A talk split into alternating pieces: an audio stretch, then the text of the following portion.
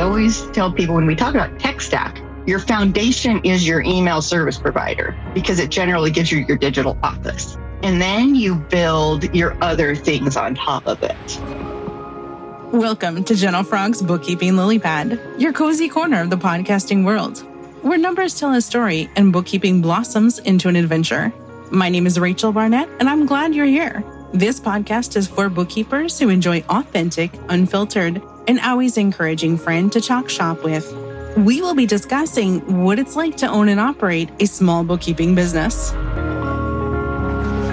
Thanks for hopping on the call with me. I have with me Nicole Lux Ritchie of Luxcentric. Nicole and I met years ago when we both lived in Washington State. Now we both moved to Canada, but in different parts. And so she's just here to talk about fun, exciting technology stuff and what she's doing within her business. She's not a bookkeeper, but she is someone amazing with a lot of great knowledge. So I am a technology coach, and my my slogan is "Don't let your technology bully you," and that really is kind of the guiding principle of what I do. I am tech support for micro businesses, and I specialize in the tech shy. If you come across anybody who says, I hate technology, I don't want to touch it, I don't want to talk to it, I don't want to do anything about it, then they probably need Nicole. I love them. Those are my favorite clients because we can work through some of the anxiety about tech and make it like, okay, you don't have to do that other scary thing. Let's just do this one thing that you need to do. I also offer now a Lux Lab. It's every first and third Friday of the month. And it's a free one hour drop in. We talk about different topics like managing passwords and organizing your files. Um, the last one we did was on troubleshooting, building a glitch station, which is basically just a folder for all the screenshots of the weird things your computer does. And I call that the Lux Lab. And the majority of my people who join are the tech shy. They're like, I don't like it. I don't want to do it. But here we can have a safe place to ask all the questions and, and how do we do the thing that we want to do without having to go down that deep, dark tech black hole.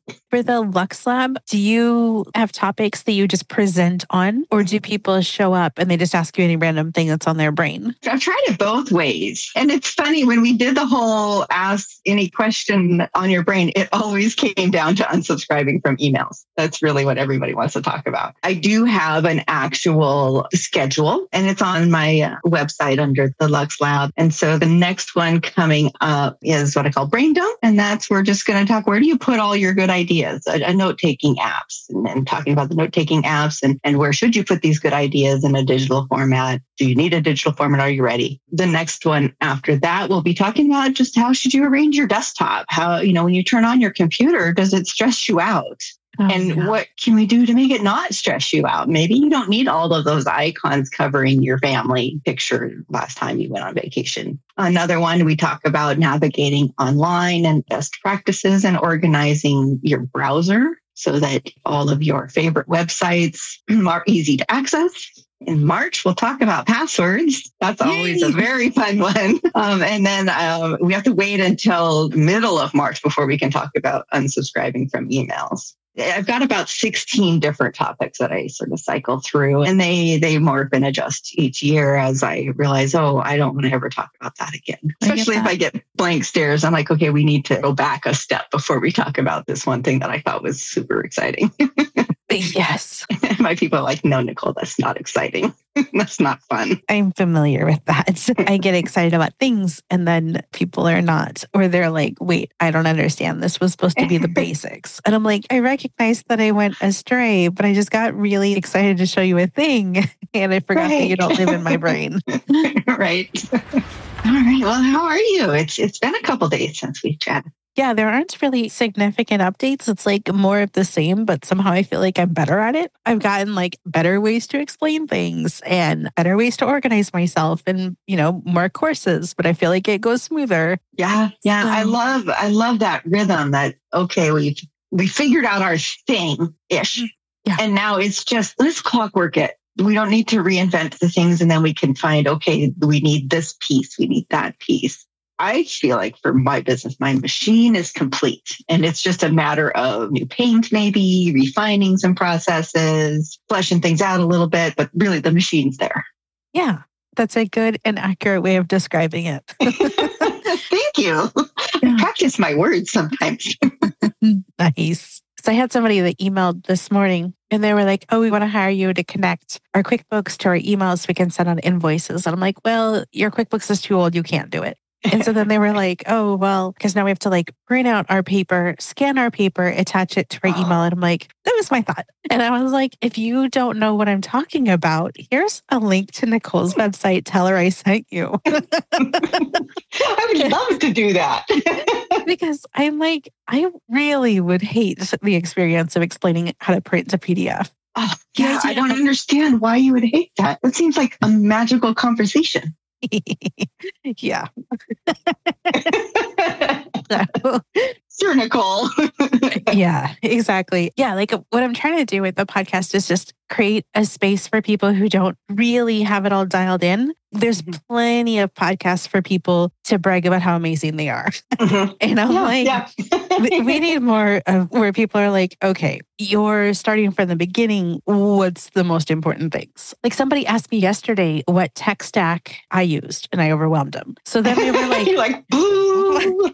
then they were like, well, what do you recommend for a newbie? And I was like, okay, this is a good question. I was like, you need to have professional email, mm-hmm. some way for people to book appointments, mm-hmm. some way to take your payments, have something where you can get contracts signed. Everything else that I do is just perks and little luxuries. right, right. Yeah. So, what I like about you and what you do is you're like the person to help pull together the small necessities. So, like, I explain how I've hired you, and I'm like, oh, I have a hard time getting my calendar to show up on my phone, and the internet says it's easy. And I'm like, well, easy or not, it is not showing up. I do not need a big fancy IT firm. I just need someone who understands the technology that lives in and around my pocket. Absolutely. It's, it's fun. Yeah, you think about you can Google everything, you know, and I think one of your episodes was I hire out my distractions because I can go down these rabbit holes. And it's like everything that I do, the majority of my clients can do themselves. But something that will take me 15 minutes to do will take them five, six hours right going down you know circular rabbit holes and getting lost in corridors and yeah if you connecting your gmail to a thing usually is really easy unless you accidentally did it wrong the first time. You know? Yes. and, and, then you got to like you have to undo it before you can redo it. And you've got to okay well many of my clients uh, have more than one gmail account. Now, who here has more than one gmail account? Well, if you have more than one Gmail account, connecting your Gmail account to a thing becomes astronomically more complicated because you're like, which Gmail account? If you use your professional email to do all this professional stuff, but you use your personal email to manage your calendar, well, then it doesn't matter how many appointments are on your professional calendar if it's not reading your personal calendar because you're like, what? I wanted to go to my family reunion. Now I have to do a thing. And that's a bummer. So, you know, thinking of tech stack too, I, I want to add data storage in there. Often it'll come with your email, especially if you're using Google or Outlook. And for most people, I just say just use Google or Outlook for your email, your professional email. I know that Google and Outlook are both monsters. They're the devil, they're evil, they're horrible, but we're little people you know, if you're a techie nerd and you're like a geekster that wants to host your own email account, sure, fine. Don't use Google or Microsoft. Do the, you know, the very cool, I'm off the grid with my email kind of person. Mm-hmm. But if you're just starting out and you want to build a bookkeeping business and not fight with your technology, pick Google or Microsoft because those two big dogs can connect to all the things what are you more familiar with? You know, I, my clients will come to me and they're like, well, everybody tells me I need to get on Google. Everybody tells me I need to get on Microsoft. And I'm like, what do you like? What do you use now? What do you want to fight with? Because you're going to fight different battles. There is no easy software. And the more software bells and whistles things that'll come at you that says, we can connect all your things and do all the things and connect everything to everything. And we're super easy after it's set up. Sure. Yeah. But do you really want to set it up when you can open a Gmail account, open a Google Workspace account? I do that a lot for people to set up their Google Workspace account and give them a little tour of it. And we can generally get that done in an hour. You got a new email, and then you have a place for all of your data storage. You've got a place for your calendar. You've got a whole lot of stuff that Google gives you and Outlook is the state. And you get email, calendar, data storage, you get all the things. And it's like start there. I always tell people when we talk about tech stack, Your foundation is your email service provider because it generally gives you your digital office. And then you build your other things on top of it. And I generally will go, oh, let's see if Google can do it. And if Google can't do it, then you add something else, like the calendar appointment thing. Google's added a new calendar scheduling thing. And I sort of tinkered and played with it, but I'm like, hmm, I'm used to Calendly. Same. You're, yeah, your Acuity. I think that's the one that you, you're using. And yeah. like they work so much better because that's like the thing they do. Exactly. you know, it's like, and they're good at it and they can connect with Google and Outlook. Same with this uh, Zoom is so much better than Google Meet and, or Teams. Oh, please. I don't want to go on Teams ever. yeah. It doesn't bring me joy. Start with your foundation. And then when your foundation doesn't quite do the thing you need to do it, then pull something else in. And for those of us whose focus is something else, like bookkeeping, go with the bigger name brands. They've got their acts together. They know what they're doing. They're not going to, you know, go away as quickly. Like if Google lost all of your data, if Google went defunct, you're not going to be the only one that has this problem people wonder, oh, I'm going to lose my data. I'm going to lose my stuff. This thing is going to break. And so and so lost all of their data on OneDrive or, you know, name your storage device. And it's like, mm, yeah, that's happened in the past to a person, but it happens a whole lot less with this more stable service than it does with, you know, your friend's startup storage thing. I like to think it was pretty solid there. yeah, no, no, it's solid. It makes sense. It's a good point. Like, who cares what your friend is using and tells you that you must use? And who cares what software is out there with the shiny objects? Like, get right. your email thing and see what is included for your email money and then decide right. what you need to add on top of it. Right. And there's, there is also something to be said or your friend is using this thing and you should do it too. If your friend really knows how this thing works like when my clients are starting out, when they're like, I don't know what to use, and they don't actually have an opinion between Outlook and Gmail, I'll tell them Gmail just simply because I'm more familiar with it. If they're like, oh, I love Outlook, Outlook is amazing, it's the best thing ever. I'm like, great, let's do that. I'm not going to teach people how to use Outlook. Totally fair. so I love that there's usually three big dogs in pretty much any race that you yeah. can work with and will do the job like email as a foundation, I think the next thing that I would strongly recommend would be some sort of password manager. You have a much better way of describing this than I do, but like a, magical rhythm to making your passwords. So it's not yes. all password one. Like you, you've written about it right. in blogs where you're like, oh, you do the thing and do the thing, yes. and then it's always different, but it's like easy. And I'm but like, it's the same, but it's easy. And it's oh, passwords, goodness, you know, it's like can open worms everywhere with passwords. I don't know if I'm eh, eh. happy or sad, but I feel like it's important.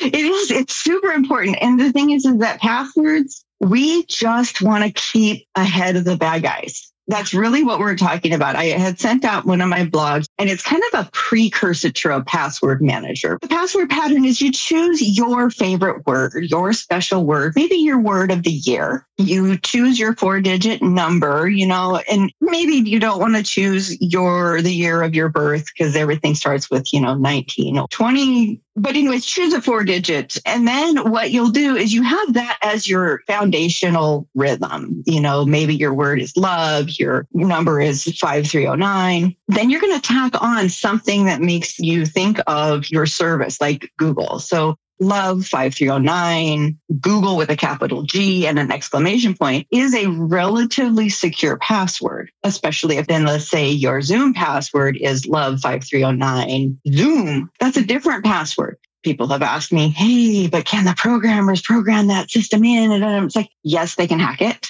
but they're going to do it after they get the one that has password one, two, three, four. They're going to eat them first. Right. And, and, then they'll head to, you know, the one that's using random word one, two, three, four for everything. Even something extremely complex like love 5309 exclamation point for everything is going to get eaten before the one that you just tag a little thing on that makes them all different. I'm generally kind of pulling my people like, come on, we need some more diversity in your passwords.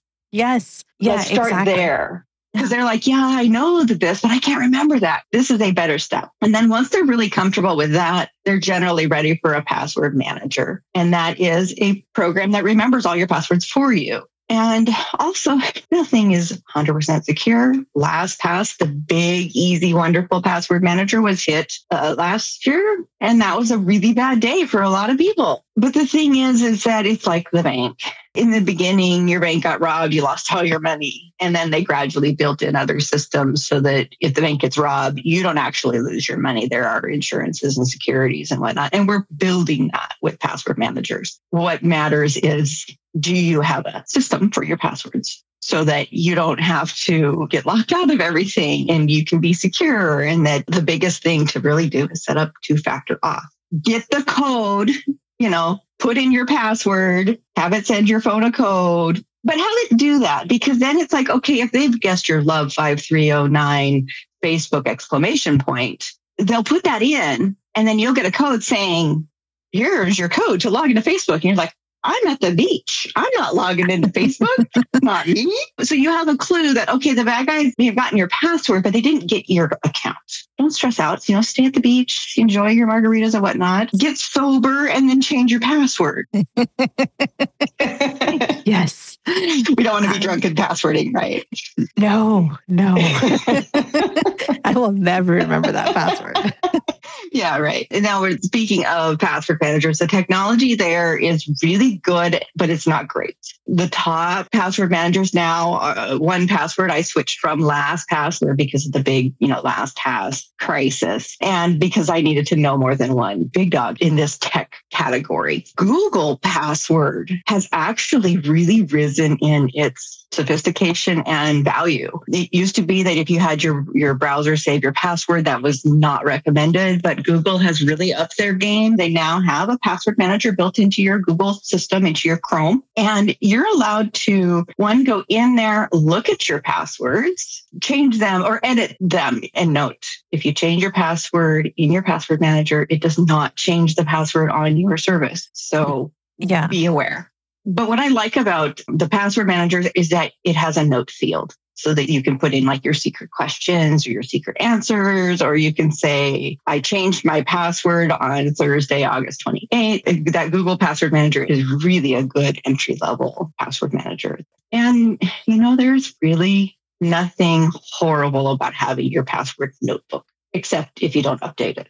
No, it's true. So, like people are not breaking into your house to look for your notebook right. of passwords. And maybe they are, but maybe you should get some better friends. right. It, yeah, exactly. I have so many notebooks in and around my desk. I'm like, if I had a password notebook, nobody would have any idea which one of these little stacks of paper that is. Right, right. It's fun to talk to people about their password notebooks because they give them very clever names. And I'm not going to out anybody's password manager or password notebook name, but they're very clever. And they're like, I would never think that that would be where you keep your passwords. I can spend 15 minutes doing this thing, or you can spend five hours doing this thing, or you can spend five minutes doing this thing. I'm helping the treasurer in my community league. And so I went through probably 15, 20 hours going through reconciling and figuring out how QuickBooks online works. And I'm like, I should probably call Rachel.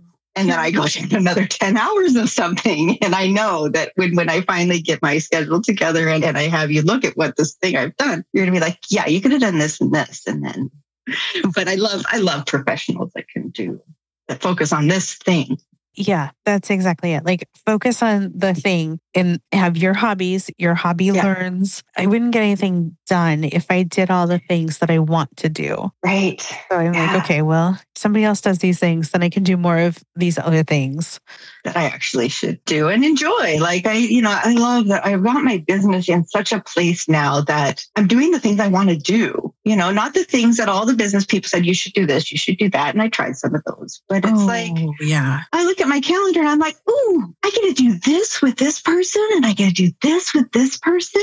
And yeah. ooh, this one's gonna be a challenge, but we are up for it.